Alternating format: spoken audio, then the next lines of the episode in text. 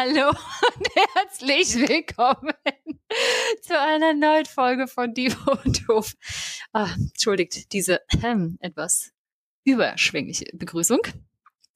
Vier für euch stehen wieder, sitzen wieder bereit. Benson. Ja, und Franzi. Na, äh, hallo. Technikmonster. Gib mir Technik und ich mache sie kaputt. Aber wie hast du, wie, wie? Wie Keine Ahnung. das? Ich weiß nicht, ich habe zweimal auf Aufnahme gedrückt, er hat mich jedes Mal raufgeschmissen und auf einmal ging's. Und dann war Völlig unerwartet. Voll nicht unerwartet. Völlig da mussten unerwartet. wir kurz lachen. Ja, so kommt ihr wieder dazu, uns zuhören zu können. Danke, dass ihr das immer noch tut, nach so ja. vielen Folgen und äh, Wahnsinn, äh, ne? technischen Unzulänglichkeiten unsererseits, dass ihr uns da immer noch irgendwie die Treue haltet. Ähm, das spricht sehr für euch in unserem und auch für Sinne. uns. und auch für uns. Nicht Nein. für unsere Technik. Nicht für unsere Technik, aber das ist vielleicht auch nur zweitrangig, wer weiß. Und alle, die gerade das erste Mal einschalten, weil sie denken, auch Migräne ist mein Thema, auch mhm. herzlich mhm. willkommen an euch. Wir stellen uns hier alle zwei Wochen gegenseitig eine Frage, die wir zu faul sind, selbst zu recherchieren und lassen sie uns von jeweils anderen oder der jeweils anderen beantworten. In diesem Fall hat mich Benson letzte Woche oder vor zwei Wochen eigentlich gefragt, Franzi, was ist eigentlich Migräne? Wie fühlt sich das an? Und was kann man dagegen machen? Und wie entsteht sie überhaupt? Ja, genau, weil mich das tatsächlich interessiert. Ich kann mir das immer nicht vorstellen. Ich höre von Leuten, die das haben und höre immer nur so, oh Gott, ich bleib lieber zu Hause. Es fühlt sich ganz, ganz furchtbar an und ich kann es mir immer nicht vorstellen. Und ich ähm, möchte ja. das einfach mal nachvollziehen können. Einfach vielleicht mhm. auch um, äh, vielleicht kann man ja auch als Außenstehender irgendwas dann tun. Ich weiß es nicht. Ich bin da sehr unbeholfen und äh, unwissend vor allen Dingen in diesem, in diesem Bereich. Dann schauen wir mal, ob wir das heute ähm, ändern können. Genau. Genau. Und im Anschluss daran gibt es noch einen feinen, kleinen. Fein, klein, süß. Fun Fact. Fun Fact. Ähm, ich kann schon viel verraten, er hat jetzt nicht so viel mit dem Thema zu tun. Das macht gar nichts. Aber vielleicht braucht man auch einfach mal ein bisschen, bisschen Ablenkung. Äh, mhm. Deshalb, glaube ich, passt das auch trotzdem ganz gut. Wer weiß, vielleicht hilft er ja am Ende gegen Migräne. Vielleicht, vielleicht. Außerdem äh, sind wir ja eh nicht so durchgeplant. Ja. Engagierter Dilettantismus. Ja. ja eh, merkt man nicht nur bei der Technik. Obwohl wir für inhaltliche Sachen eigentlich immer äh, ganz gutes Feedback bekommen. Das stimmt, ja. Das mindestens äh, so, ein, so ein Appetit haben ist eigentlich immer dabei. Ja, das stimmt, das stimmt. Wenn ihr Feedback für uns äh, habt oder auch Kritik, nehmen wir die natürlich gerne an. Äh, und äh, ändern teilweise auch Konzepte, Herangehensweisen. Das stimmt. Irgendwelche Reihenfolgen. Wir tun alles für euch. Ja, alles für die bessere Bekömmlichkeit in den Ohren. richtig, richtig. So Soll ja das. angenehm sein. Ja. Aber irgendwas müssen wir ja richtig machen, wenn ihr immer noch da seid. Ihr könnt uns ja mal schreiben, ob ihr wirklich mal alle Folgen gehört habt. Also lasst uns doch mal wissen, ob ihr wirklich solche Leute seid, die äh, von Anfang an dabei waren, äh, alles gehört haben oder die Sachen eher nachhören oder die sich gesagt haben, oh Gott, 90 Prozent von den Themen interessiert mich eh nicht. Ich nehme mir jetzt nur die raus, die äh, mich wirklich interessieren und ihr jetzt ja, dann hier beim Migräne-Thema gelandet seid. Mhm. Ja, auch interessant. Seid ihr, ja, vielleicht seid ihr betroffen. Ja. Wer weiß. Genau. Aber bevor wir da einsteigen ins Thema, wollen wir natürlich nicht verpassen, uns zu fragen, wie es uns eigentlich geht. Benson. Es ist Montag heute. Wir nehmen das erste Mal, glaube ich, am Montag auf. Ja. Sonst normalerweise erst so gegen Mitte, Ende der Woche. Wie geht's dir denn so? Wochenende frisch vorbei und der erste Tag Arbeit hinter dir? Ja, Wochenende frisch vorbei. Ich äh, habe es äh, sehr zum, zum Ausruhen äh, genutzt.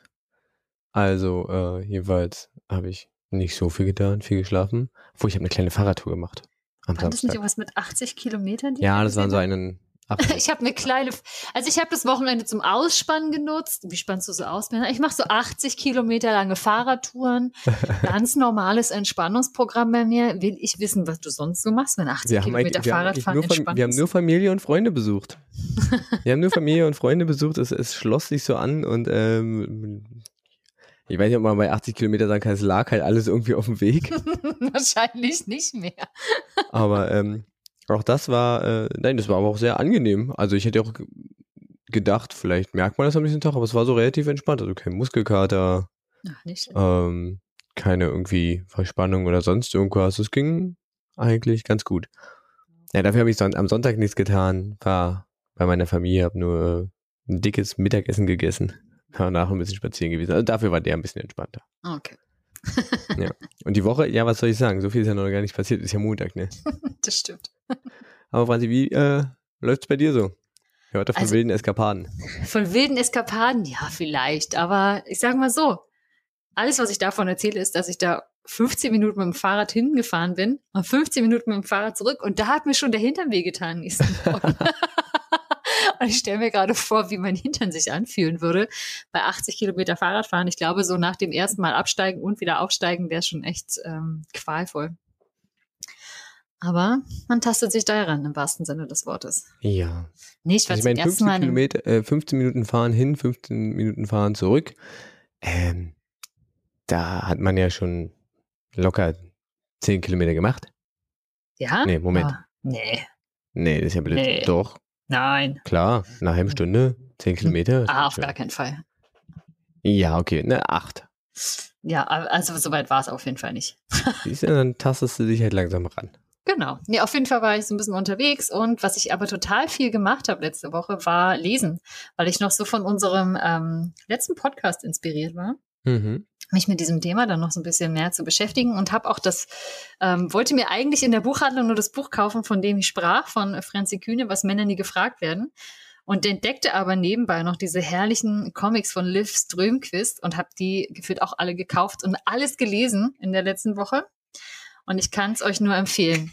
Muss ich ganz ehrlich sagen. Also diese. Ist da auch so jemand, der in die, in die Buchhandlung geht und denkt so, ich kaufe nur dieses eine Buch, was ich haben möchte mhm. und es dann immer wieder nicht schafft? Ja, aber was war mein großes Problem? Sie hatten dieses eine Buch nicht und mussten es bestellen für den nächsten Tag. Das heißt, ich musste ja nochmal hin und habe dann quasi nochmal was gekauft. Mhm. Ja. Also ich sag mal so, ich habe in zwei Tagen 100 Euro in dieser Buchhandlung gelassen. Perfide Taktik, perfide Taktik. Ja, aber gut, sind, ich glaube, da kann man 100 Euro schlechter anlegen. Das ist wirklich richtig, ja. Und jetzt lese ich gerade das letzte davon und das ist, glaube ich, dann morgen auch durch. Und ich freue mich sehr, weil ich komme tatsächlich seit ganz langer Zeit mal wieder zum Lesen, aber auch zum konzentrierten und ausdauernden Lesen, ausdauerndem Lesen mit Spaß.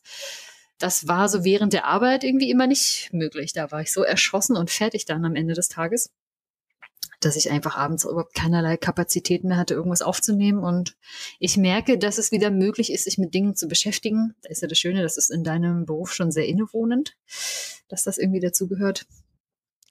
Aber ich genieße das gerade wieder, dass irgendwie anscheinend meine grauen Zellen wieder etwas mehr ähm, arbeiten.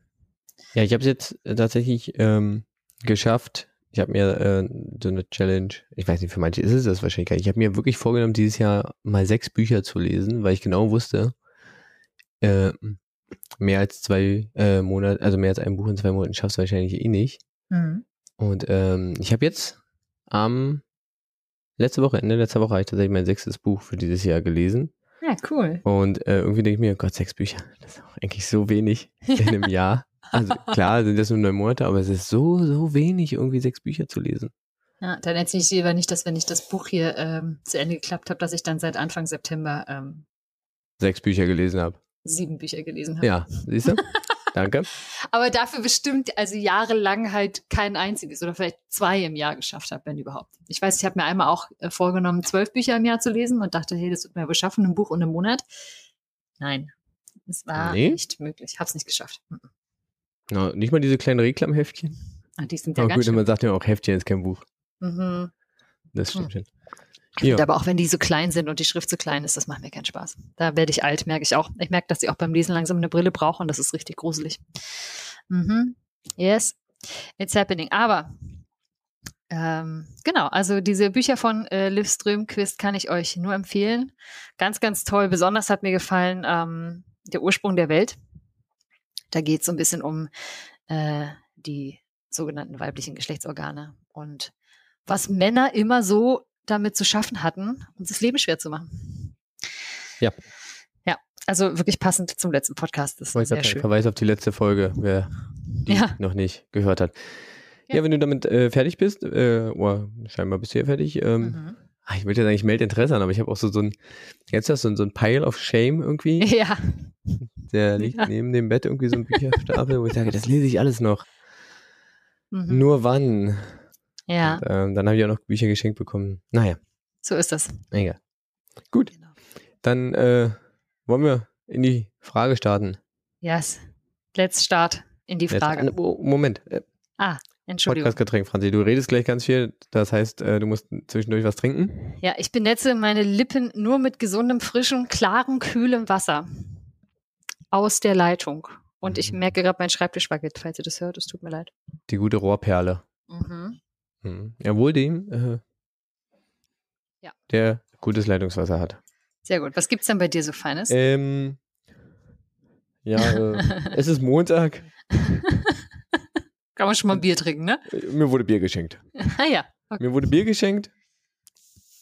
Und das eröffne ich jetzt und ja. werde das verkosten. Übrigens äh, sind wir dem ja noch schuldig, das Tankbier vom letzten Mal. Ja. Ich fand es nicht lecker, auch am Ende nicht, auch beim zweiten Mal.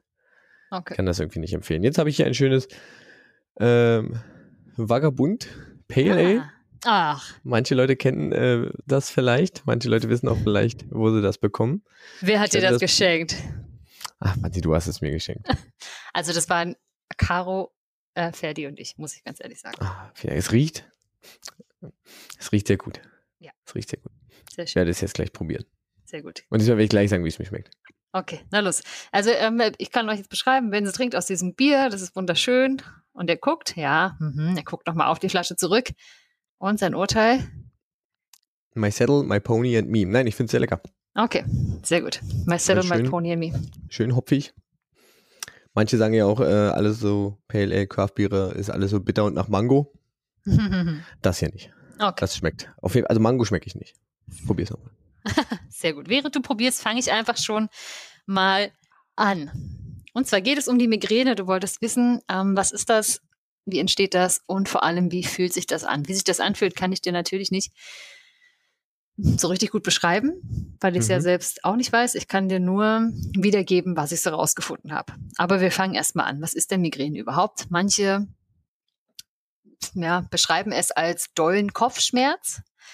Ich habe es beschrieben als Kopfschmerzen des Todes. Ha. Denn es ist, also so was ich mitbekommen habe, ja auch von Freundinnen und so, was ich jetzt in der Recherche gelesen habe, dass es einfach, also krass ist und dass es natürlich da auch ein ganz, ganz weites und großes Feld gibt, wie sich das ausdehnt. Da komme ich später nochmal ein bisschen dazu. Aber erstmal kann man sagen, dass es tatsächlich eine komplexe neurologische Erkrankung ist, die dafür sorgt, dass das Gehirn vorübergehend funktionsgestört ist. Das heißt, nicht so funktionieren kann, wie es soll. Und ihr Hauptsymptom sind eben diese wiederkehrenden Kopfschmerzattacken, die meist halbseitig sind und ähm, die tatsächlich weiter von neurologischen und auch vegetativen Störungen begleitet werden können. Und ähm, manchmal hat, hast du es bestimmt schon gehört, geht solchen Schmerzanfällen auch diese sogenannte Aura voraus das, was das äh, ist, ob man damit hell sehen kann oder nicht, das finden wir auch gleich noch raus. Was total krass finde, und da kann ja jetzt äh, jede oder jeder mal zuhören, ob er oder sie sich daran, ähm, ob sich jemand sich darin wiedererkennt. Denn tatsächlich ist es so, dass ähm, ungefähr 10 Prozent der Bevölkerung Deutschland, und man spricht zwischen 10 bis 14 Prozent, wahrscheinlich an Migräne leiden. Das heißt, es ist wirklich jede achte Person. Wow. Das ist wirklich richtig viel. Ne? Also sind dann nicht einfach nur Kopfschmerzen. Aber dadurch, dass ähm, das Spektrum von Migräne eben so weitreichend ist, von wirklich krasse Todesschmerzen bis hin zu, naja, wiederkehrendem Kopfschmerz, der so ein bisschen pulsierend ist, sind nur etwa ungefähr fünf Prozent ähm, davon ähm, diagnostiziert, also deutschlandweit. Also ungefähr die Hälfte der Menschen, die Migräne haben, sind nicht diagnostiziert und leiden da so ein bisschen stille vor sich hin. Was krass ist, dass solche Attacken ungefähr vier bis aber auch 72 Stunden anhalten können. 72 Stunden, das muss man sich What? mal vorstellen. Ja, also drei Tage lang damit flach liegen. Und ähm, das ist doch einfach richtig krass. Ungefähr bei 60 Prozent der Patientinnen ist dabei immer nur aber eine Kopfseite betroffen. Und ähm, tatsächlich kann aber der Schmerz so von Attacke zu Attacke auch die Seite wechseln. Also es ist nicht gegeben, dass man das jetzt immer rechts oder links hat.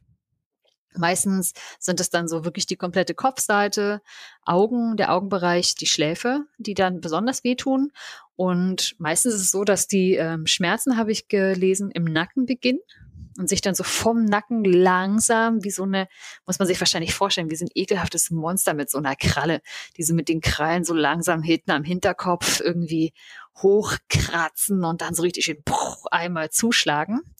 Also wirklich ganz, ganz schlimm, wie sich das so ausdehnt von hinten. Wir werden auch noch erfahren, warum das so ist tatsächlich, warum sich das dann so ein bisschen nach vorne bewegt und ähm, ja, dann letztendlich an einer Seite verhaften bleibt.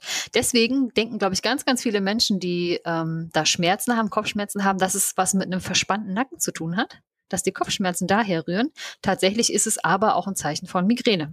Also wer immer denkt, boah, mein Nacken ist so verspannt und deshalb habe ich Kopfschmerzen, könnte eventuell auch unter den nicht diagnostizierten MigränikerInnen, wie ich gelesen habe. So werden tatsächlich Menschen mit Migräne genannt könnte dazugehören. Genau. Meistens hat der Schmerz einen pulsierenden und pochenden Charakter, ist so von mittlerer bis wirklich hoher Intensität und verstärkt sich bei körperlicher Aktivität. Also wenn man sich bewegt, wird's doller, das hämmert noch mal mehr rein. Ganz typische Begleiterscheinungen sind sowas wie Übelkeit und Erbrechen, Lichtempfindlichkeit, aber auch extreme Empfindlichkeit auf Geräusche und manchmal auch Gerüche und dazu gesellt sich mitunter auch so ein allgemeines Krankheitsgefühl. Was ich noch krass fand, dass die WHO die Migräne als die häufigste behindernde langfristige neurologische Erkrankung einschätzt, wenn durch die Behinderung verlorenen Lebensjahre zusammengezählt werden würden. Also wenn man jetzt diese 72 Stunden Attacken quasi genau, addieren immer, würde? Ja, oder also quasi jede Attacke, die Zeit, die sie dauert, jede Migräneattacke ja, genau. einzeln, wenn man die quasi am Stück zusammen in Lebensjahre addieren würde, ist es eben die einschränkendste Krankheit, neurologische Krankheit. Ja. Und ich habe auch gelesen, dass wirklich um, der Volkswirtschaft, obwohl das ja immer nur so sekundär interessant ist, aber tatsächlich mehrere Milliarden Euro durch Migräne zum Beispiel jedes Jahr durch Stillappen gehen, wie man so schön sagt. Genau, dann gibt's eben noch die Besonderheit dieser Aura. Das betrifft etwa 10 bis 5 Prozent aller MigränikerInnen und da gehen eben vor den Kopfschmerzen, wir kommen da gleich nochmal dazu, wie die Phasen aufgebaut sind, so neurologische Ausfallerscheinungen voran. Das heißt, ähm, die können bis ungefähr bis zu 60 Minuten anhalten. Und innerhalb von einer Stunde setzt dann eben bei den meisten Patientinnen der typische Kopfschmerz ein. Und diese Aura ähm, ist meistens einseitig, ne, dadurch, dass die Schmerzen der Migräne auch nur einseitig sind. Und es kann zu Seh- und auch Sprachstörungen kommen. Das heißt, man hat nur noch so ein eingeschränktes Gesichtsfeld. Es kann flimmern, man kann so ein Blitzen vor den Augen haben. So, das können aber auch zum Beispiel ähm, können sich aber auch bestimmte Punkte im Gesichtsfeld einfach komplett unscharf werden und strukturlos. Sie können aber auch andererseits überstrukturiert werden. Und ähm, was ich äh, da zum Beispiel gefunden habe, tatsächlich muss man mal sagen, also wirklich Wikipedia ist da eine großartige Seite. Da gibt's dann tatsächlich so äh, Bilder davon, wie das ungefähr aussehen kann, wenn man sich das also angucken möchte. Und es kann sogar sein, dass eine komplette, sage ich mal, Gesichtshälfte ausfällt, also dass du einfach so ein Teil wirklich nicht mehr sehen kannst. Ist es so, also kann ich mir das so vorstellen wie, ähm, man kennt das ja, ich gucke zu lange in der Sonne eine Lichtquelle und dann mhm. sind die Rezeptoren so ähm, quasi ja abgestorben, irgendwie also so über äh, beansprucht und ich sehe dann quasi in dem Fleck nichts. Kann ich mir das so vorstellen? Nee, das ist, dass du nicht mehr gar nichts siehst, sondern ist wohl ähm, strukturlos oder überstrukturiert. Hm, okay. Hm. Also du kannst ja nebenbei mal, oder ihr alle auch, äh, die ihr zuhört, diese Wikipedia-Seite zum Thema Migräne aufschlagen. Und da sind wirklich vier ähm, sehr interessante Abbildungen dazu da, wie ähm, das ungefähr aussehen kann. Genau, bis hin das zu wirklich eben wirklich so eine komplette, so eine Hälfte des Sichtfeldes irgendwie ausfällt und man nur noch auf einer Seite richtig scharf sieht und der Rest ist so ein bisschen verschwommen. Genau. Es können aber auch dann Sensibilitätsstörungen auftreten, ne, so dass man ein bisschen vielleicht übersensibel wird oder auch äh, die Empfindlichkeit. Es können auch zu Lähmungserscheinungen kommen, was ich richtig krass finde, und so ein Drehschwindel oder überhaupt das Sehen von Doppelbildern. So, das sind so Symptome, die die Migräne ähm, ja so auslösen kann. Und wie gesagt, ich habe auch da von einer Frau ähm, einen Beitrag gesehen, die hatte einfach bis zu 25 Tage im Monat Migräne. Dann bist das heißt, du ja, ja völlig ja. also ausgenockt. Völlig. Also ich meine, 25 ausgenockt. Tage, dann bist du halt irgendwie drei, über drei Wochen Was macht Mit Kopfschmerzen. Ja, ja, die hat, die war so wirklich wie ans Bett gefesselt hat durch Kopfschmerzen. What? Genau, ja. Das Spannende ist jetzt aber, als du die Frage gestellt hast, hat uns eine unserer treuesten HörerInnen, die Caro, geschrieben Mhm. und gesagt, so, ja, also wenn du da irgendwie Antworten brauchst, ich habe 30 Jahre Migräneerfahrung und sie ist 42. Ja, Also das ist auch der Großteil des Lebens, hm. den ähm, Caro quasi schon Migräne hat. Und sie hat gesagt, hey, das ist voll cool, sie erzählt uns da mal ein bisschen was. Und wir werden sie durch die Folgen durch ein paar Mal hören. Und jetzt würde ich dich doch mal bitten, Vincent, spür doch mal unseren allerersten Clip ab, denn da erzählt Caro uns etwas über ihre Migräne. Okay, ich probiere es jetzt mal einzuspielen. Das hat ja bisher einmal bei einer Folge bisher geklappt. Ja.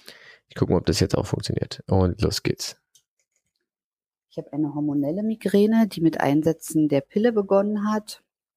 Und sie äh, hat sich dadurch also viel stärker geäußert, so dass ich dann mich entschieden habe, ziemlich schnell die Pille wieder abzusetzen. Und das war vor über 20 Jahren. Ähm, sie äußert sich durch stechenden Kopfschmerz, also wirklich ja sehr starke Kopfschmerzen. Und ja, dann ist halt einfach geht halt nichts mehr, kein Sport, ähm, nicht irgendwie groß sich ums Kind kümmern. Ja, Also da hat man zum Beispiel auch gehört, dass Caro ja auch sagt, sie liegt dann halt völlig flach und kann dann einfach nichts mehr machen. Ne? Also und das ist ja total krass, wenn du eben Mama bist oder Papa auch in dem Fall und dann zum Beispiel alleinerziehend. Wenn man das wäre, das ist jetzt äh, bei Caro dann zum Glück nicht der Fall, aber dann hat man natürlich irgendwie erstmal noch mal ein bisschen zu tun, ne? Hm. Genau. Und so hat sie das eben beschrieben, dass das ähm, bei ihr sich so äußert, eben durch dolle Kopfschmerzen und halt wirklich eigentlich zu nichts mehr in der Lage sein. Ja, ist krass, wenn dann noch dauernd irgendwie jemand äh, was von dir möchte, der Ja. das Ja. vielleicht noch gar nicht so fassen kann oder sowas. Oder halt Mhm. auch wie jemand, äh, keine Ahnung, ich, wie ich, der, der auch keine Erfahrung mit hat. Ja. Ja. Genau. Also- Dann denkst du so, ja, das ist ein bisschen Kopfschmerzen, nimmst halt eine Kopfschmerztablette, aber das ist ja das äh, äh, in- Interessante, das hilft ja nicht dabei. Ne?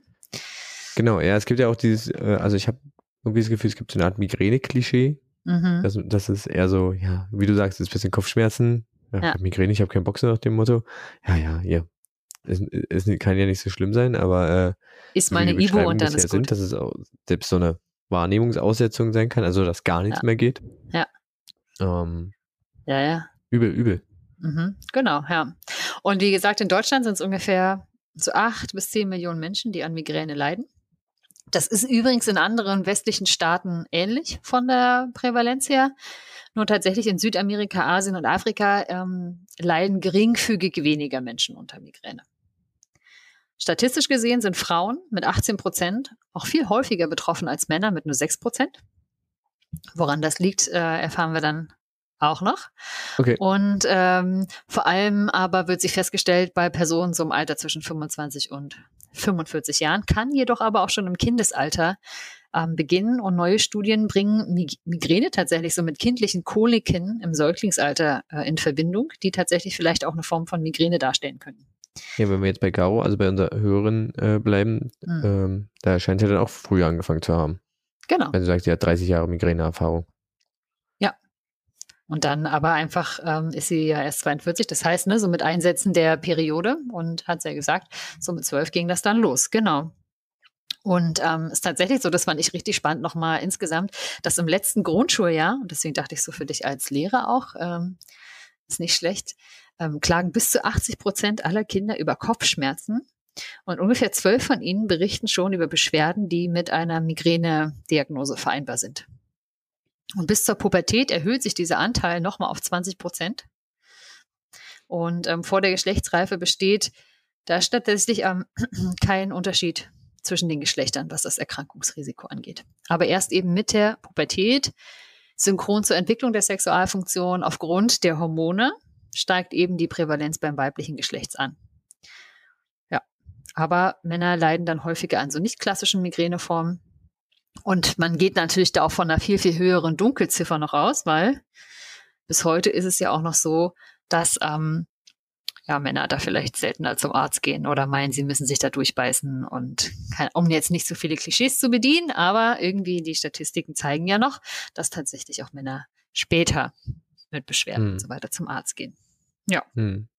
Genau. Okay, Caro hat, so, ja. weil du jetzt sagst, es ist, äußert sich eigentlich eher so bei, was hast du gesagt, ab 25, 20, da wird es oft, 25? äh, das ist dann das Alter, in dem es das erste Mal diagnostiziert wird. Ja, ist krass, dass es halt bei Kindern so, so wenig dann diagnostiziert wird irgendwo. Frag Ja. mich halt, woran das liegt, ob es halt daran liegt, dass es tatsächlich beim Arzt nicht, ähm, also dass die Leute nicht zum Arzt gehen, sich vielleicht auch denken, ja, Kopfschmerzen bei Kindern, Schule ist halt Stress irgendwie. Mhm. Ähm, was ja bei Erwachsenen dann auch irgendwie mit Arbeit so ist, ja, ist halt Stress, wie du sagst, muss ich mich halt durchbeißen. Ja. Oder dass halt tatsächlich nicht darauf geachtet wird. Also dass man zu starr an diesem Migräne kommt erst später Ding hängt, um es bei Ja. Kindern nicht zu testen. Ich habe tatsächlich in einer Klasse, in der ich äh, unterrichte, zwei äh, Menschen, die äh, an Migräne, also wo mir mitgeteilt wurde von der Klassenleitung, die leiden an Migräne. Mhm. Ähm, und da ist es wohl auch so, dass ähm, dieser ganze Schulstress. Da wohl natürlich ein Auslöser ist und dass es bei einer, bei einem Menschen davon sogar so weit ist, dass da schon so ein bisschen Panik vor so einer Klausurenphase ist. Mhm. Ja, ja, das potenziert sich dann natürlich noch Naja, genau. mehr und mehr. Ja, ist krass, genau. wenn man das schon weiß Ja. und eventuell nicht weiß, wie man damit umgehen soll Mhm. oder, oder es keine Strategie hat oder es keine gibt. Ja, an der Stelle kann man noch mal sagen, in der Schule sollte auch gelehrt werden, wie man mit Stress umgeht so Stressbewältigungssachen macht, aber auch das gibt es ja nicht in unserer Schule. Genau. Aber gehen wir mal kurz ein Stück weiter. Caro hat uns ja schon erzählt, wie sich das bei ihr so anfühlt und ich habe sie mal gefragt, ob sie denn auch Warnzeichen kennt. Das hören wir uns jetzt mal an. Okay, los geht's. Ja, ich habe Warnzeichen. Ähm, ich merke das meistens so ein, zwei Tage vorher. Ähm, da habe ich doll Heißhunger auf ähm, Kohlenhydrate und so ganz besonders Schokolade. Und ich bin oft sehr müde dann irgendwie vorher. Also wirklich so müde, dass ich mich am Tag einfach hinlegen könnte. Und damit ist sie tatsächlich, sage ich mal, eine recht klassische Migränepatientin. Denn die Migräne teilt sich insgesamt in drei bis vier Phasen auf, je, je nachdem, ob man diese Auraphase hat. Aber ähm, wie bei Caro kündigt sich, kündigt sich das bei mindestens 30 Prozent der Migränepatientinnen frühzeitig in Form von so Vorbotensymptomen an, weshalb auch die erste Phase die Vorbotenphase genannt wird. Und die kann eben wenige Stunden bis zu zwei Tage vor einer ähm, Migräneattacke vorausgehen und dauert dann natürlich auch so dementsprechend an. Ne? So wie zum Beispiel bei Caro. Bei ihr ist es eher so, dass sie schon zwei Tage vorher merkt, dass sie wirklich richtig müde wird und irgendwie Lust hat, Kohlenhydrate oder Schokolade zu essen und dann wahrscheinlich schon ahnen kann, oh, oh, oh, jetzt könnte es langsam losgehen. Ne? Eben diese psychischen, neurologischen oder vegetativen Symptome sind es. Und zur Müdigkeit, was am häufigsten ist, gesellt sich auch noch so Geräuschempfindlichkeit oder sehr, sehr häufiges Gähnen zum Beispiel. Und dann dachte ich so, ach je, wenn es danach geht, ja ständig in der Vorbotenphase hier. Aber natürlich gibt es da auch noch andere ähm, Sachen. Und da steht, also hieß es tatsächlich, dass es eben charakteristisch ist, dass viele Patientinnen Heißhunger auf bestimmte Nahrungsmittel haben, die sie dann oft tatsächlich aber auch als Migräne-Auslöser fehlinterpretieren. Also bevor es da so eine richtige Aufklärung gibt. Dass zum Beispiel manche, wenn jetzt zum Beispiel Caro das nicht wüsste, dass bei ihr Schokolade essen oder irgendwie Kohlenhydrate Bock haben, dass das eher ein Vorbote ist von Migräne, würde sie vielleicht fälschlicherweise denken, boah, immer wenn ich Schokolade esse, so, kriege ich Migräne. So, okay. Äh, Korrelation und Kausalität quasi. genau. Also, Genau. mh, okay, Ja. verstehe. Ja. Verstehe. Ja, ist aber auch, also klar, es ist irgendwie wie so ein Frühwarnsystem, also ja, Vor Vorwarnsystem oder Warnungen, aber normalerweise würde, man ja bei so einem Vorwarnsystem, wenn man einen Hinweis hat, irgendwie probieren, was dagegen zu tun. Das ist die Idee, die man hat, ja. Ja. Aber leider die Migräne Das ist ja meistens eigentlich, das, says no. das ist ja dann schon Teil des, des Unangenehmseins, wenn man merkt, oh Gott, da, Ja, da, das, es kündigt sich an Ja. und es gibt irgendwie nicht wirklich was, was man dagegen tun kann, um es komplett zu verhindern, aber ja, das ist ein Na bisschen wie das, was du gerade erzählt hast, ne, über die Person da aus der Schule, die du kennst. Ja, ja, genau. Ja. Was ja dann auch nochmal Stress auslöst. Genau. Ja, Ja. Diese, ja, so ein Teufelskreis irgendwie. Krass. Aber Da kommen wir auch noch dazu, was so Auslöser sein können. Genau. Danach schließt sich eben die Auraphase an. Das äh, hatten wir ja gerade schon. Und ähm, was tatsächlich passieren kann, dass es Migräne gibt, die nur die Farbotenphase hat, sich dann die Auraphase anschließt, aber sich nicht unbedingt die nächsten Phasen anschließen müssen. Das heißt, manche haben Glück und es geht dann nur bis zur Auraphase. Aber nach der Auraphase ähm, schließt sich die Kopfschmerzphase an. Die haben wir schon beschrieben. Ne? Wie fühlt sich das an? Und ähm, wie gesagt, die kann eben halt je nachdem von 60 Minuten bis zu drei Tagen dauern. Und danach schließt sich die Rückbildungsphase an. Und in der nimmt der Kopfschmerz eben ab, die Begleitsymptome klingen äh, vollständig aus und Patientinnen fühlen sich danach halt oft super müde und abgespannt. Und auch diese Phase dieses Abklingens alleine kann bis zu 24 Stunden dauern. Krass. Das ist so ein bisschen wie ein Kater, also so, so platt sein lassen. Obwohl ja, der Kater ist ja selber mit Na, es ist, Kopfschmerzen ich glaub, noch drin. Es ist, glaube ist es ähnlich eh zu vergleichen, gerade wenn man so diese Aura-Erscheinungen hat, dass es gar nicht sehr, sehr unähnlich ist ähm, zwischen epileptischen Anfällen. Mhm. Und Menschen, die epileptische Anfälle haben, sind ja danach auch oft super müde, ne, ausgepowert und ausgezehrt und brauchen ja mitunter auch echt ein, zwei, mitunter sogar drei Tage, um sich wieder zu erholen. Ja.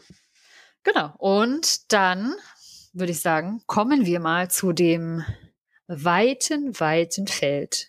Wie entsteht eine Migräne? Oh ich sage, und ich möchte eine Sache vorausschicken.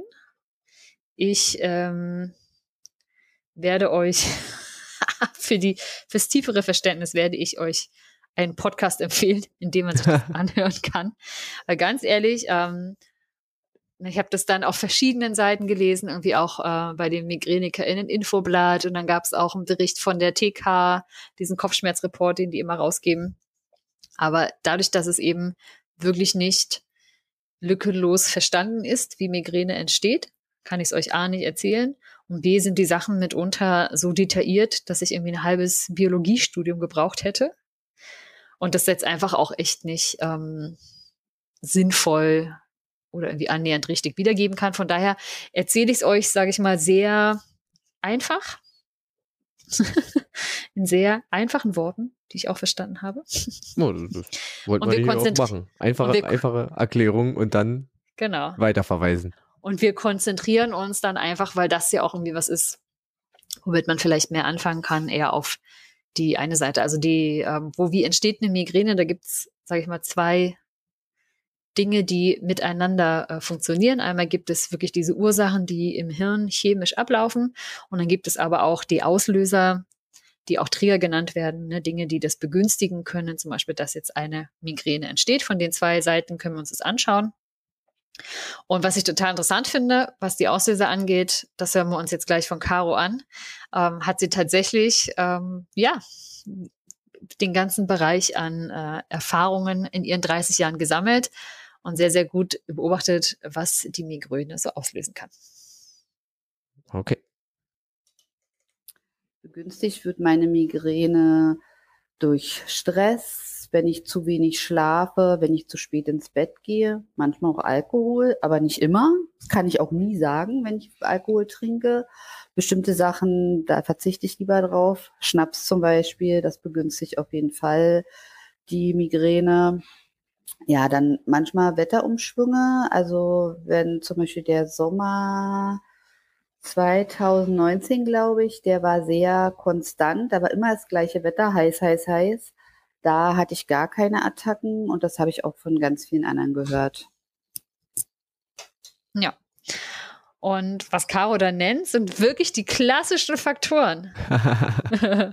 und es sind wirklich halt, ne, also das Hormonelle, was sie ja schon am Anfang gesagt hat, sie hat eine hormonelle Migräne, dann Schlafmangel, Stress, bestimmte Lebensmittel und Umweltfaktoren, dieser unregelmäßige Biorhythmus, Schlafmangel, genau. Mhm. Mhm. Und ähm, ja, das sind so, so klassische Auslöser. Und was krass ist bei einigen Migräne-Patientinnen, ähm, das war irgendwie so ein witziger, also lustiges Wort, erfolgt so die sogenannte Wochenendmigräne. So in dieser Post-Stress-Entspannungsphase nach der Woche. Ja. Dann stelle ich mir doch erstmal scheiße vor, wenn du die ganze Woche ackerst und Stress hast, ne? Viele von uns kennen das vielleicht auch, dann irgendwie fällt der Stress ab und dann wird man manchmal erstmal krank. Bei mir war ja. das zum Beispiel immer so in den großen Sommerferien, war immer die ersten anderthalb Wochen erstmal krank. So. Da wussten meine Eltern, da müssen wir nicht wegfahren, müssen wir keinen Urlaub planen, gar nichts. Das Kind wird erstmal krank. Ja. Und ungefähr so, äh, wenn ich mir das vorstelle, dann hast du irgendwie erstmal dann stressige Woche, freust dich jetzt aus Wochenende Entspannung und liegst dann mit Pech irgendwie das ganze Wochenende noch bis, weiß nicht, vielleicht in den Montag rein mit Migräne zu Hause und gehst dann wieder arbeiten. Super also ich kenne das, ich, ich kenne dieses, dieses ähm, Stress, also wenn der Stress abfällt, dass man dann krank wird, dass der Körper dann erstmal runterfährt, äh, erlebe ich ganz oft ähm, bei dem Beruf äh, der Lehrkraft, wenn Leute äh, ihr Staatsexamen mhm. bestehen. Also wenn sie ihre Staatsexamenprüfung ja. haben im Referendariat und am Ende wirklich nur noch auf Adrenalin quasi laufen, dann haben sie ihre Prüfung bestehen und am nächsten Tag sind eigentlich alle sofort kippen um ja. und sind erstmal zwei, drei Tage platt und krank und äh, ja, genau. Also ja, kann ich mir vorstellen, dass man dann auch die Woche, also natürlich ist es, wenn man dann so regelmäßig hat und sich dann die Migräne dazu auch noch äußert, dass man eigentlich diesen Stressabfall der Woche hat und dann sich denkt, oh Gott, jetzt zwei Tage ja. ich vielleicht rum und dann kommt, äh, kommt so eine Migräne um die Ecke. Ja, ja, das ist, ähm, ist man wünscht es niemandem. Nee. Ja, genau. Und ähm, ja, auch noch dazu kommt natürlich, aber da machen wir einen kleinen Exkurs nochmal später. Eine der wichtigsten Trägerfaktoren bei Frauen sind eben hormonelle Schwankungen, mhm. die sich ja dann mitunter einmal im Monat Äußern. ankündigen. Genau. Oder ankündigen. Genau. Und also das sind so alles Trägerfaktoren, ne, die irgendwie dafür sorgen, dass ähm, eine Migräneattacke dann ausgelöst werden kann.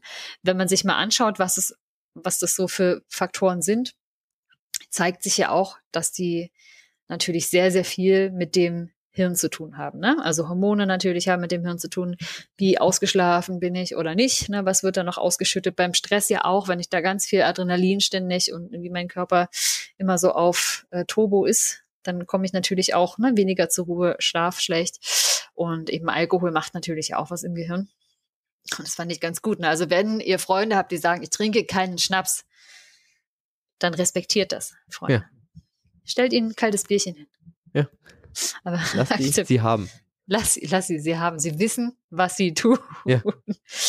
Genau. Und wie jetzt dann dieser Migräneanfall in seiner Komplexität und Gänze zustande kommt, ist eben nicht restlos verstanden. Das ist so ähnlich wie beim Déjà-vu, weil in dem Moment, in dem es passiert, lässt sich meistens so schlecht ins Hirn gucken. Hm. Ähm, die Leute haben wahrscheinlich auch nicht Bock, sich da noch in so einen richtig lauten Kernspintromographen oder irgendwas zu legen.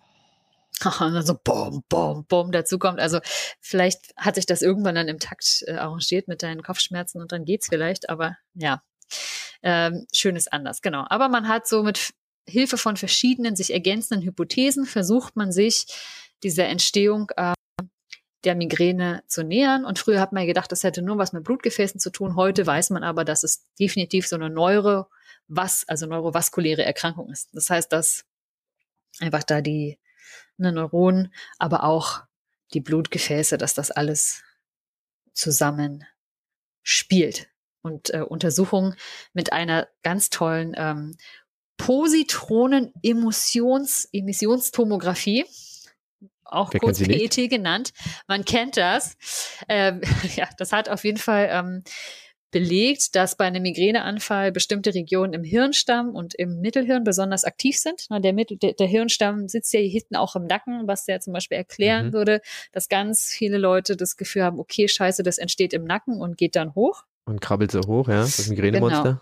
Ja, und der ist aktiv und macht Dinge und dessen Aktivität, so eben die Theorie, und man weiß nicht genau, wie er von da jetzt eben sich dann weiter ausbreitet, aktiviert so diesen Trigeminusnerv. Na, der geht ja auch von, kommt von da hinten raus und geht einmal runter zum Kiefer, Nasennebenhöhle und so übers Auge. Da geht er circa lang. Und die wiederum ihrerseits setzen sind in Verbindung eben auch über Blutgefäße mit der Hirnhaut und dem Nervengewebe und verursachen dort eine ähm, schmerzhafte Entzündung. Ja. Und ähm, wie lange das jeweils dauert dann, bis dieser Prozess durchläuft, ist eben auch sehr unterschiedlich. Und da werden eben verschiedene Hirnbotenstoffe, also Neurotransmitter und Entzündungsbotenstoffe freigesetzt das war eben das Spannende an dem Podcast und ich kann es nicht so genau weitergeben, aber der, ähm, er steigt da wirklich nochmal richtig, richtig tief ein. Ähm, das ist der Podcast, nennt sich Amboss Podcast, Medizin zum Hören. Und die Folge heißt Migräne, Update aus der Forschung. Und das sind Experten, Interview mit Dr. Markus Dahlem, der spannenderweise aber Physiker ist. Okay. Aber, auch, aber auch schon seit 30 Jahren ähm, an Migräne forscht und ihn interessieren eben dann ne, so wirklich Vorgänge wie zum Beispiel Osmose oder so und wie werden dort eben Dinge weitergeleitet. Und eine Sache, die ich sehr, sehr interessant fand, weil er meinte, dass eben die Großhirnrinde, dort liegt ja das Sehzentrum oder das, was man mit Sehen verbindet. Und das ist ja augenscheinlich betroffen, eben wenn man diese Auraerscheinungen hat, dass es ja Seheinschränkungen oder Ausfälle mhm. gibt. Und ähm, er meinte, dass es irgendwie sehr, sehr interessant zu messen ist, dass ja das Hirn eben ja auch Täler hat, also Schluchten und quasi Berge. Und dass es durchaus auch nochmal einen Unterschied macht, jetzt welcher Teil, ob das jetzt da im Tal, in der Schlucht oder oben auf dem Gipfel entzündet ist oder da die Entzündungsreaktion ist, bis es dann irgendwie weitergeleitet wird in diese Hirnhaut da drumherum, dass das tatsächlich auch einfach den Prozess verlangsamen oder eben schneller machen kann. Dadurch, dass die Wege halt zwar minimal kürzer sind, aber eben doch noch kürzer. Und deswegen ist es sehr interessant, man kann sich das anhören, aber ich dachte mir, was will ich hier laienhaft wiedergeben, was da jemand, mhm. der das wirklich ja beforscht, selbst seit vielen Jahren, ähm, wieder geben kann. Genau. Das ist krass, dass man da so einen physikalischen Zusammenhang äh, mhm. scheinbar irgendwie herstellen kann oder ja, die auf jeden Fall Physik beschreiben misst kann. es ja, ne, letztendlich. Ich meine, Biologie ist ja auch Körperphysik, oder? Körperphysik und Chemie. Äh, ja, eine Mischung. eine Mischung. ich habe keine Ahnung, Naturwissenschaften waren genau nie mein Thema. Genau, aber das, was ich gerade beschrieben habe, ähm, diesen Zusammenhang kann man eben dann verstehen, warum zum Beispiel bestimmte Schmerzmittel mit entzündungshemmenden Eigenschaften ähm, ja. den Stoffwechsel der Neurotransmitter so verändern kann, dass sie eben Anfälle lindern. Oh ja. und, die, und die Vorbotenphase mit diesem aufsteigenden Kopfschmerz zum Beispiel oder auch mit dem, mit diesen Gelüsten und was wir alles hatten, deutet eben auch auf die Funktionsstörung im Hirnstamm hin, da dort äh, Müdigkeit und so herkommen. Ja. Okay, also sind äh, entzündungshemmende Medikamente eigentlich ja. eine, möglich eine Möglichkeit zur mindestens Linderung, Linderung der, der Symptome oder der der genau. Ausprägung? Das sind sogenannte Triptane. Davon werden wir auch gleich nochmal hören. Okay. Genau. Ja. Und man äh, geht auch davon aus, dass es auch schon eine gewisse genetische Veranlagung dazu gibt, dass anscheinend diese Funktionsstörung im Hirn auftritt. Und ich finde, wenn man sich das mal so verdeutlicht, dass eine Migräne eben halt wirklich eine, eine Störung ist, ähm, dann ist es vielleicht, verleiht es dem Ganzen nochmal ein bisschen mehr Gewicht, dass es eben nicht einfach nur ein Kopfschmerz ist, sondern mhm. halt wirklich, dass da einfach ein ja etwas auch sehr, sehr überraschend und völlig, ähm, naja, nicht völlig unvorhergesehen, aber schon doch relativ unvorhergesehen eben überrascht und ereilen kann. Wie eben bei so einem epileptischen Anfall, ne? da sagt man auch so, uh, krass, das ist natürlich, uh, uh ne? ohne das jetzt irgendwie dafür sorgen zu wollen, dass das nachher eine neue Art von Stigmatisierung erfährt. Aber ähm, genau, aber, aber vielleicht ist es auch so, weil bei einem ähm, epileptischen Anfall es vielleicht auch für Außenstehende tatsächlich eher sichtbarer ist als die Migräne. Ähm, weil, wie gesagt, ähm, man ja da äh, nur, nur, also hm. wahrscheinlich auch fälschlicherweise, aber die äh, Beschreibung der Betroffenen hm. bewertet oder hat als Grundlage ja. und sich ja. dann halt vielleicht tatsächlich dieses, wie gesagt, dieses Migräne-Klischee, ja, ja, ja. Vielleicht ein bisschen Kopfschmerzen habt ich nicht so. Mhm. Weil es halt nicht so äh, fassbar ist für die anderen, ja. die halt nicht davon betroffen sind. Das ist richtig, ja.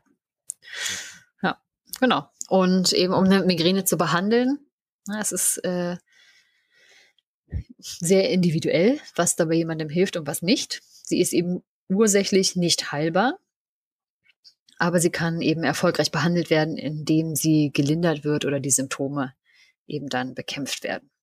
Das ist ähm, am wirksamsten, hat sich wie bei vielen Dingen erwiesen, dass es eine Mischung zwischen medikamentöser und nicht medikamentöser Behandlung ist, mhm. die dann wiederum speziell verhaltenstherapeutische Strategien ähm, mit einbringt. Das wäre zum Beispiel vielleicht was für die Schülerin oder den Schüler, von dem du ja. da gesprochen hast. Ja. Denn so die Lebensführung und auch so die Angst davor oder kennt man seine Trigger, kann schon beeinflussen, ob das jetzt häufiger oder weniger häufiger äh, vorkommt. Aber wir hören mal von Caro, was ihr denn so geholfen hat. Okay. ich habe schon ganz viel probiert, Akupunktur, äh, verschiedene Triptane. Ich habe jetzt ein gutes Triptan, was mir wirklich hilft. Das nehme ich auch und ähm, dann geht es auch relativ schnell, dass es wieder vorbei ist.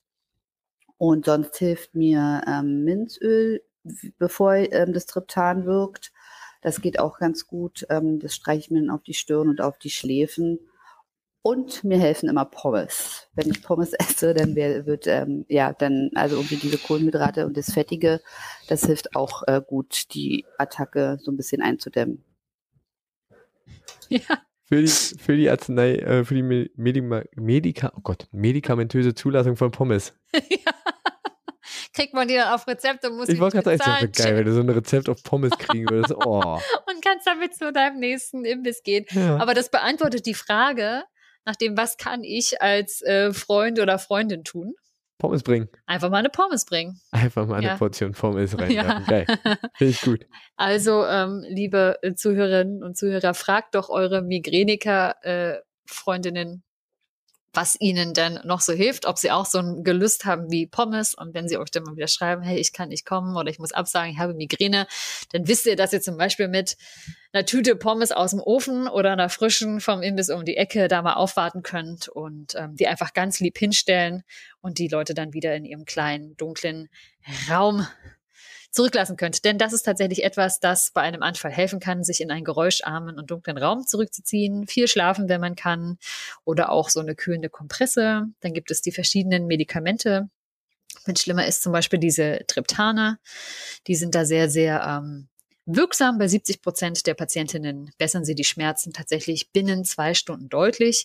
Und bei 30 Prozent sorgt es sogar dafür, dass sie dann kopfschmerzfrei sind. Das heißt, es ist tatsächlich ein gutes Medikament. Da gibt es natürlich auch verschiedene da. Ähm, so wie Caro das ja auch gesagt hat, ähm, da hat sie ein paar ausprobiert, bis sie dann eins hatte, das geholfen hat. Und dass das ähm, gut funktioniert. Oder eben, man kann nicht medikamentös Pommes essen sich, äh, ne, sich zurückziehen oder eben die Trigger so ein bisschen umgehen. Und sonst ist es auch gut, so Strategien zur Schmerzbewältigung zu lernen, denn das kann Betroffenen wirklich helfen, dass die Schmerzen überhaupt ertragbarer sind. Und zum Beispiel kann man die Aufmerksamkeit auch vom Schmerz weglenken und auf angenehmere ähm, Dinge oder auch Methoden, die einem das Gefühl des Ausgeliefertseins nehmen. Das hatten wir ja auch schon so ein bisschen zum Thema irgendwie, oder hatten wir das schon, doch, ich glaube, hatten wir das Burnout schon mal besprochen? Ja, dass so dieses oft sich ausgeliefert sein und so, dass das zum Beispiel. Ich glaube, wir hatten es besprochen, aber nicht nie als eigenständiges, ah, ja. eigenständiges Thema. Ja, oh Gott, vielleicht noch. Schreib's dir auf. Also, du bist nachher dran. Verdammt! Aha, ich kenne mich da schon sehr aus, deswegen du kannst äh, höchstens selbst fragen, aber ich weiß ja da Bescheid. Ähm, genau, aber eben dieses Gefühl des Ausgeliefertseins oder des Ohnmächtigseins, egal in welcher Situation man ist, macht immer etwas schlimmer. Und da kann man auch mit umgehen.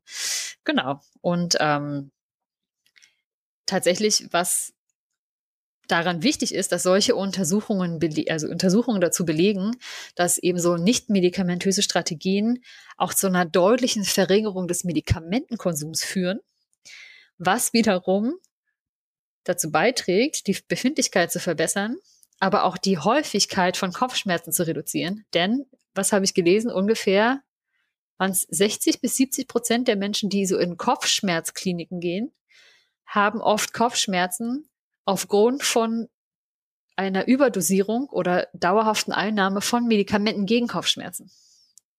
Ich wollte gerade sagen, aber ich, ich glaube, das steht sogar, steht es nicht im Beipackzettel, dass eine Nebenwirkung von Kopfschmerztabletten Kopfschmerzen. Kopfschmerzen sein können, genau. Genau, wenn man sie halt eben über die ähm, normale Dosis hinausnimmt. Und Caro hatte mir dazu zum Glück äh, auch nochmal einen richtig spannenden kleinen ZDF-Beitrag geschickt, eben von so einer Frau, die wirklich gefühlt ihr Leben lang jeden Tag Migräne hatte und der auch diese Triptaner nicht geholfen haben, mhm. der so sämtliche Maßnahmen einfach nicht geholfen haben, wo auch ihre Ärztin gesagt hat, na ja, man soll so ein Triptan auch maximal an zehn Tagen im Monat nehmen. Alles darüber hinaus ist eben schon wieder kontraindiziert.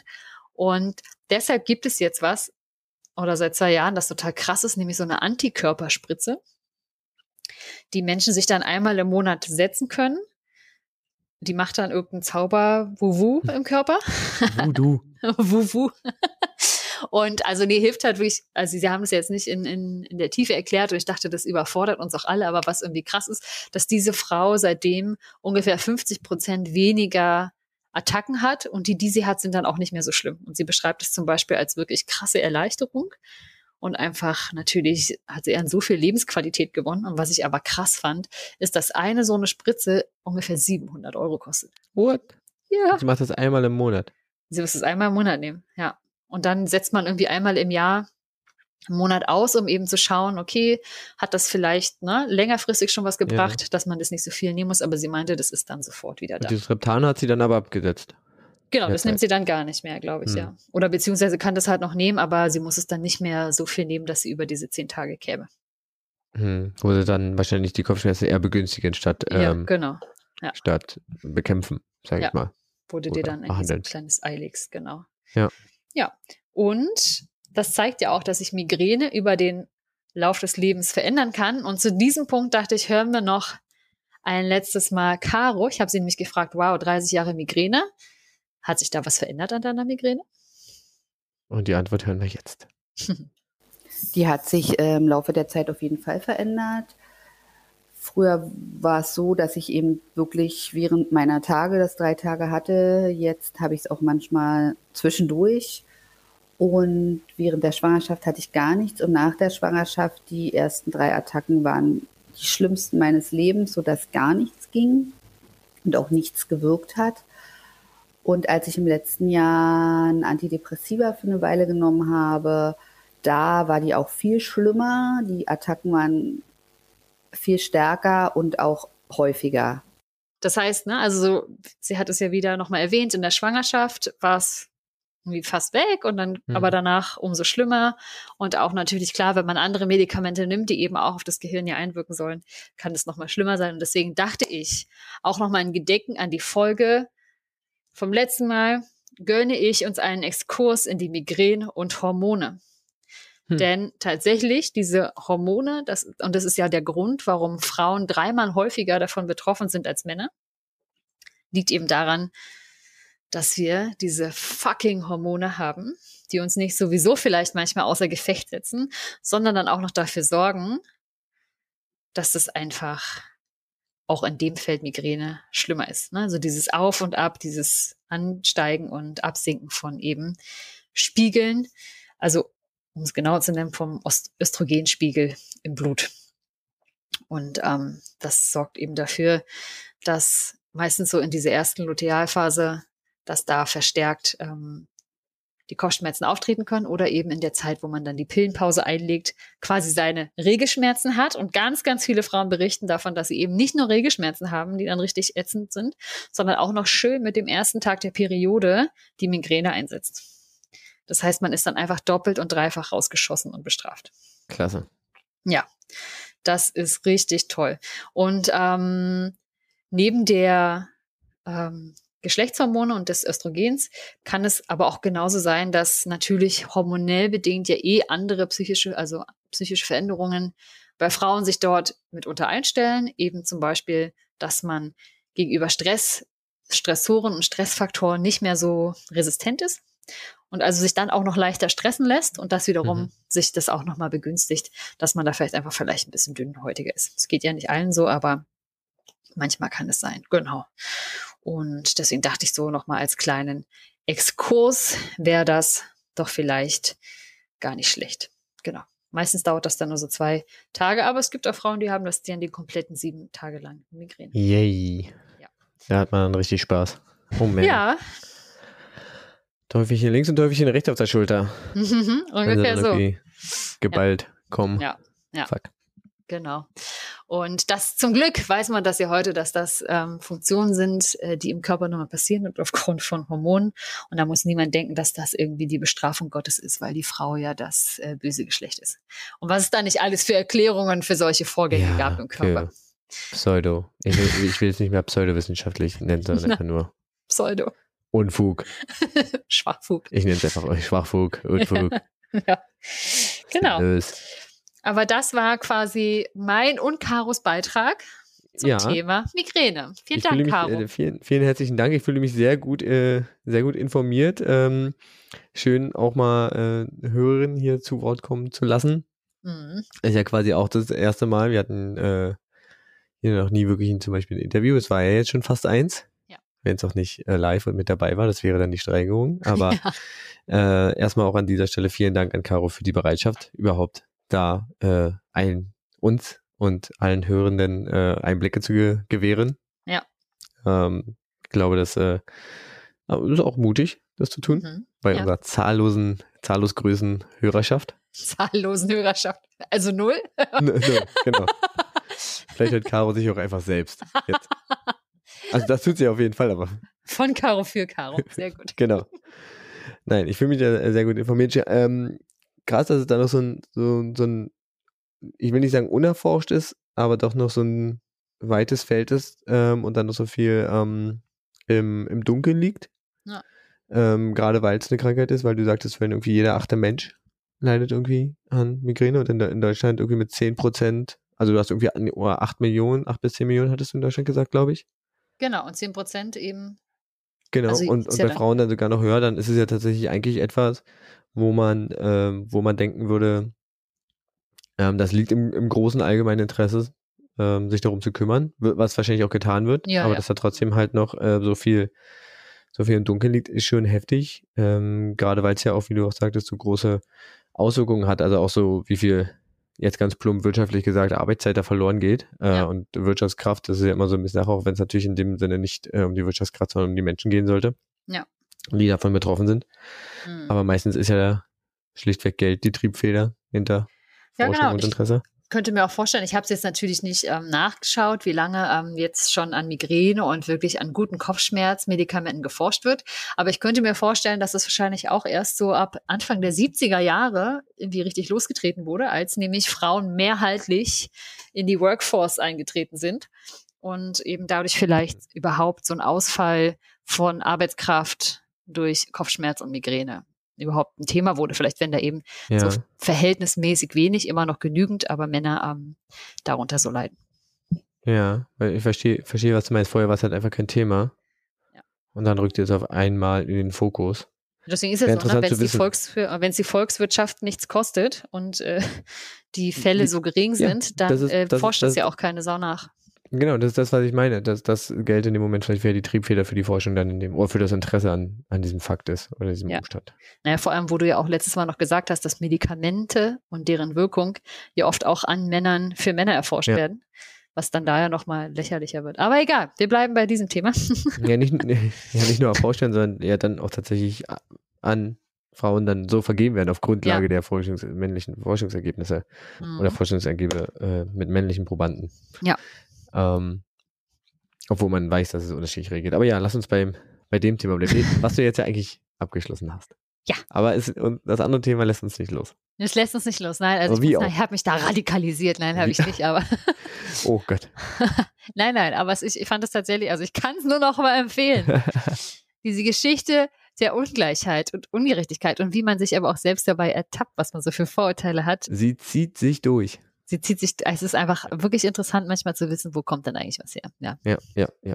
Genau. Schön. Ja. Dann, ähm, wenn ihr noch weitere Infos habt, noch weitere Fragen, sendet uns die. Ähm, ansonsten würde ich jetzt, äh, also ansonsten, es kommt jetzt keine Frage rein. Ich würde jetzt erstmal zum Fun Fact übergehen. Fun Fact! Fun Fact! Wuhu. Wuhu. Und ich habe dir wieder ein, ähm, ein schönes Wort mitgebracht, Oh, ja. Äh, deren, äh, oh, dessen Bedeutung äh, ich von dir erfahren möchte. Oder- Mhm. Du darfst dann natürlich raten, vielleicht mit unnützem, profanem Wissen glänzen. Okay. Vielleicht kannst du es hier auch herleiten. Oha. Sieben Jahre Latein, lasst mich nicht im Stich. Jetzt kommt es aus dem Richtig, Französischen. richtig. Aha, okay. Mindset. Also, Mhm. ich möchte wissen, ähm, was verbirgt sich hinter dem Begriff Glucodermaphobie? Glucodermaphobie. Da Also könnte man Derma- sich ein bisschen was zusammenreimen aus den Ja. einzelnen. Also Glucose von Zucker und so Glucose, Zucker vielleicht. Derma ist ja die Haut, das hatten wir ja schon. Also irgendwas auf der Hautphobie, dass man irgendwas auf die Haut bekommt, irgendwas Bestimmtes. Es hat was mit äh, Haut zu tun, aber nicht in, nicht in, nicht in dem Sinne. Ah. Also nicht Also in dem was- Sinne. In Also dem was Sinne ich mir Haut- vorstellen könnte, Ja. In welchem Sinne Haut, und das wäre krass, wenn es das wäre, weil dann wäre ich jetzt richtig krass. aber ich könnte mir vorstellen, und ich verstehe diese Menschen nicht, aber die eine Phobie und einen Ekel davon haben, wenn sich bei einem geilen Pudding beim Abkühlen oben so eine schöne Pelle macht. So richtig schön eine Pelle und die ist so geil und es gibt Menschen, die finden das so eklig und das kann ich nicht verstehen. Aber Pellen, Pellenverachter dieser Welt, wendet euch damit nicht erst all eure Puddingpellen auf. Und genau das ist es. Wirklich? Ja. Genau das verbirgt sich hinter Glykodermophobie. Ähm, die Angst vor der Haut, die sich auf, also vor allem halt Milchprodukten bildet. Also es kann dann auf dem Kakao ja auch sein oder auf einer Milch oder halt, also gerade so bei warmen äh, Kakao und warmer Milch, aber natürlich auch bei Pudding. Und ich muss sagen, ich finde die auch nicht so geil. Echt so geil. Schokopuddingpelle, oh mein Nee. Gott. Ich glaube, ich muss mir Nee. jetzt einen Schokopudding kochen und die Pelle futtern. Ey. Nur um diese Pellerfahrung, Pellenerfahrung zu haben. Ich mache das wirklich so, dass wenn der auskühlt, dass ich dann immer eine Schicht Pelle runternehme, weil dann bildet sich neue Pelle, die man dann auch Oh. wieder essen kann. Und ich habe schon bis zu vier Pellschichten hinbekommen. Du bist, ein, bist eine Pellenzüchterin. ja, aber wirklich. Oh. Ich glaube, ich glaube, also weiß ich, ich könnte mir vorstellen, wir, wir spalten die, die Dieb- und Doof-Gemeinde gerade in Pro-Pelle und Anti-Pelle. Propeller. Also ich bin ein Propeller. Ja, Da richtig. kommt das Wort nämlich her. Woher kommt das Wort Propeller? Na, jetzt wissen wir es. Geil. Ja, also nochmal für alle Glukodermophobie, die Angst davor, dass sich Haut auf Milchprodukten, also vor allem auf äh, Pudding, Haut, äh, Quatsch, Pudding, Milch und Kakao bildet. Franzi, äh, ich konnte ihr nichts vormachen mit ihren äh, sieben Jahre Latein. Was für ein glorreicher Moment schon wieder Ja. in meiner in meiner Herleitungsgeschichte. Ja. Ich finde, das ist, ich finde, ich finde, das ist auch was für, für ein Kneipenquiz. Oh, auf jeden Fall. Ja, ihr könnt uns alle mal sagen, ob ihr pro Pelle seid oder Antipelle. Ja, das frage ich auf jeden Fall auf Instagram ab. Da Ja. gibt's nachher so ein, da gibt's noch so ein so eine Da machen wir so eine dann. Umfrage dann. Ja, da gucken wir mal. Ja, seid ihr pro Propeller oder Antipelle? Antipeller. Ja. Und nur die Leute, die die Folge gehört haben, wissen, was gemeint ist, wenn wir fragen. Seid ihr Ja, Propeller oder Antipeller? Mach, machen, wir, machen wir gleich Sonntag, heute quasi Ja. nach der äh, Veröffentlichung der Folge, hauen wir das gleich raus. So machen wir das. Schön. ja, ähm, so viel war mein Beitrag zum, zum Funfact heute. Ähm, Sehr schön. Sehr, sehr schön. Benzo, vielen lieben Dank dafür. Das war sehr, sehr toll. Und dann sollst du natürlich auch eine neue Frage von mir bekommen. Ja, ich fühle mich sonst auch so leer. ja, nicht wahr? Ich fühle mich so leer unter der Woche, wenn ich nicht zum, keine Frage im, im Nacken zu sitzen habe. Und ich habe mich tatsächlich, das habe ich mich in letzter Zeit sehr oft gefragt. Vielleicht auch, weil ich, weil ich Ja, aber selbst. so hast du ja. die letzten drei Fragen eingeleitet. Ja, ich habe, also das ist ja das Schöne. Seit ich nicht mehr arbeite, habe ich ja Zeit, mich mit den Dingen zu beschäftigen, Super. Um mir Fragen zu stellen. Seitdem nehmen wir auch montags auf, weil Franzi braucht nicht mehr so viel Zeit zum Recherchieren. Das ist richtig. Nein. Ähm, und zwar, ich meine, ist ja kein Geheimnis, habe ich ein paar Mal verraten, dass ich mich doch durchaus sehr energielos gefühlt habe in der letzten Zeit. Mhm. Manche würden das böse B-Wort benutzen, wer weiß. Das Burnout-Wort. Ob mir äh, Benson äh, dazu noch mal demnächst eine Frage stellt. Warum nicht? Ich wäre vielleicht gar nicht so undankbar. Aber ähm, ich würde erstmal vorher wissen, und vielleicht können wir dann darauf aufbauen, und zwar ist mir aufgefallen, wie viel unbändige, unverhältnismäßige Energie Kinder so haben. Und ich würde wirklich gerne wissen, warum ist es bei Erwachsenen nicht so? Was sorgt dafür, dass Kinder so viel Energie haben? Und, Okay. krieg, und kriegt man das als Erwachsener irgendwie auch hin? So entweder so ein Energielevel zu halten oder irgendwie da wieder drauf hinzukommen? Weiß nicht. Liegt es daran, dass sie so kleine Körper haben und dann geht's besser? Also ich erinnere mich nur ans Wandern mit meiner Nichte und meinem Neffen. Da waren die beide auf jeden Fall unter zehn und sind einfach die Berge hochgerannt, wie die Bekloppten, haben gemerkt, dass wir als Erwachsenen ewig brauchen, um hinterherzukommen, sind wieder runtergerannt, um das ganze Ding noch dreimal hochzurennen, in der Zeit, in der wir da hochgekraxelt sind, mühsam. Also ich erinnere mich auch an Ausflüge mit, mit Kindern, wo dann gesagt wurde, ich kann nicht mehr, drückst du mich. Ich hab keinen Ja, Bock. Das irgendwie auch, aber trotzdem, ne, denen fällt es irgendwo leichter, irgendwo hochzuklettern. Die haben da irgendwie gefühlt mehr Elan, mehr Kraft.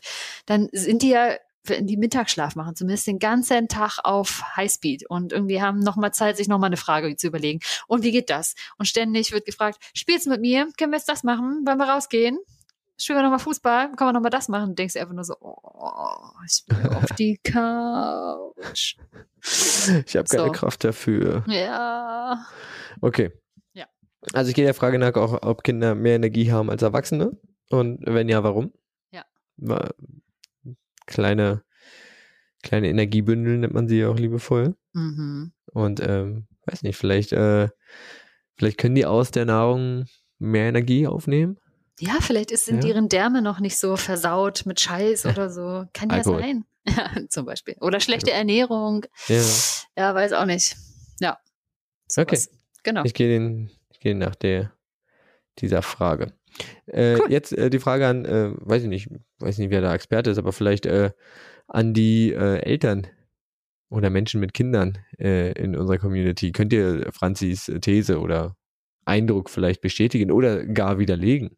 Mhm. Dann lasst uns uns doch wissen. Helft mir bei dieser Frage, indem ihr uns kontaktiert. Entweder als Kommentar auf der Homepage oder ähm, über Twitter erreicht ihr mich halt äh, unter dem Handle Dieb und Doof. Franzi erreicht ihr auf Instagram unter dem Handle Dieb und Doof, wenn ihr nochmal sagen wollt, wie toll diese Folge war. Ähm, oder ihr sagen wollt, oh Gott, äh, meine Kinder sind gar nicht so. Meine Kinder sind alle gar nicht so. Ihr könnt uns auch Mail schreiben an franzi oder benson at diebunddoof.de und dann hören wir uns in äh, zwei Wochen wieder. Ja, und wenn ihr uns noch helfen wollt, abonniert uns ruhig da, wo Ja. ihr uns abonnieren könnt, weil das ist gut für den Algorithmus oder so. Richtig. Oder empfehlt uns einfach weiter. Oder hört Ja. uns einfach. Das ist auch okay. Hauptsache, wir haben alle zusammen ein bisschen Spaß. Genau. Und vor allem, wenn euch was irgendwie nicht passt, sagt uns. Genau. Und könnt ihr bitte noch einmal ganz kurz wertschätzen, was Benson da schon wieder für eine tolle Überleitung gebastelt hat. Jedes Mal. Ist einfach geil. Benson ist der Meister der Abschlussüberleitung. Danke, danke. Mit diesen Dann müssen wir jetzt Worten. aber auch hier aufhören, wenn es am schönsten ist. Ja, mit diesen Worten verabschieden wir uns. Bis zum nächsten Mal. Alles klar. Tschüss. Dann tschüss. Drück mal nicht auf Stopp. Okay. Ich schneide das einfach nachher weg. Ja, Und ich spiele jetzt das von Caro nochmal ein, ja, damit ich das in meiner Tonspur schon habe und dann einfach rüberziehen kann. okay. Ja? Also ich spiele jetzt das von Caro nochmal ein, das war das letzte. Mhm. Das war das allerletzte. Aber voll geil. Ja. So, warte. Jetzt. Die hat sich äh, im Laufe der Zeit auf jeden Fall verändert. Früher war es so, dass ich eben wirklich während meiner Tage das drei Tage hatte. Jetzt habe ich es auch manchmal zwischendurch. Und während der Schwangerschaft hatte ich gar nichts. Und nach der Schwangerschaft, die ersten drei Attacken waren die schlimmsten meines Lebens, sodass gar nichts ging und auch nichts gewirkt hat. Und als ich im letzten Jahr ein Antidepressiva für eine Weile genommen habe, da war die auch viel schlimmer. Die Attacken waren viel stärker und auch häufiger. Dann kannst du jetzt auf Stopp drücken. Stirb. Was? Abbrechen. Hä? Wieso kann ich denn das jetzt nicht?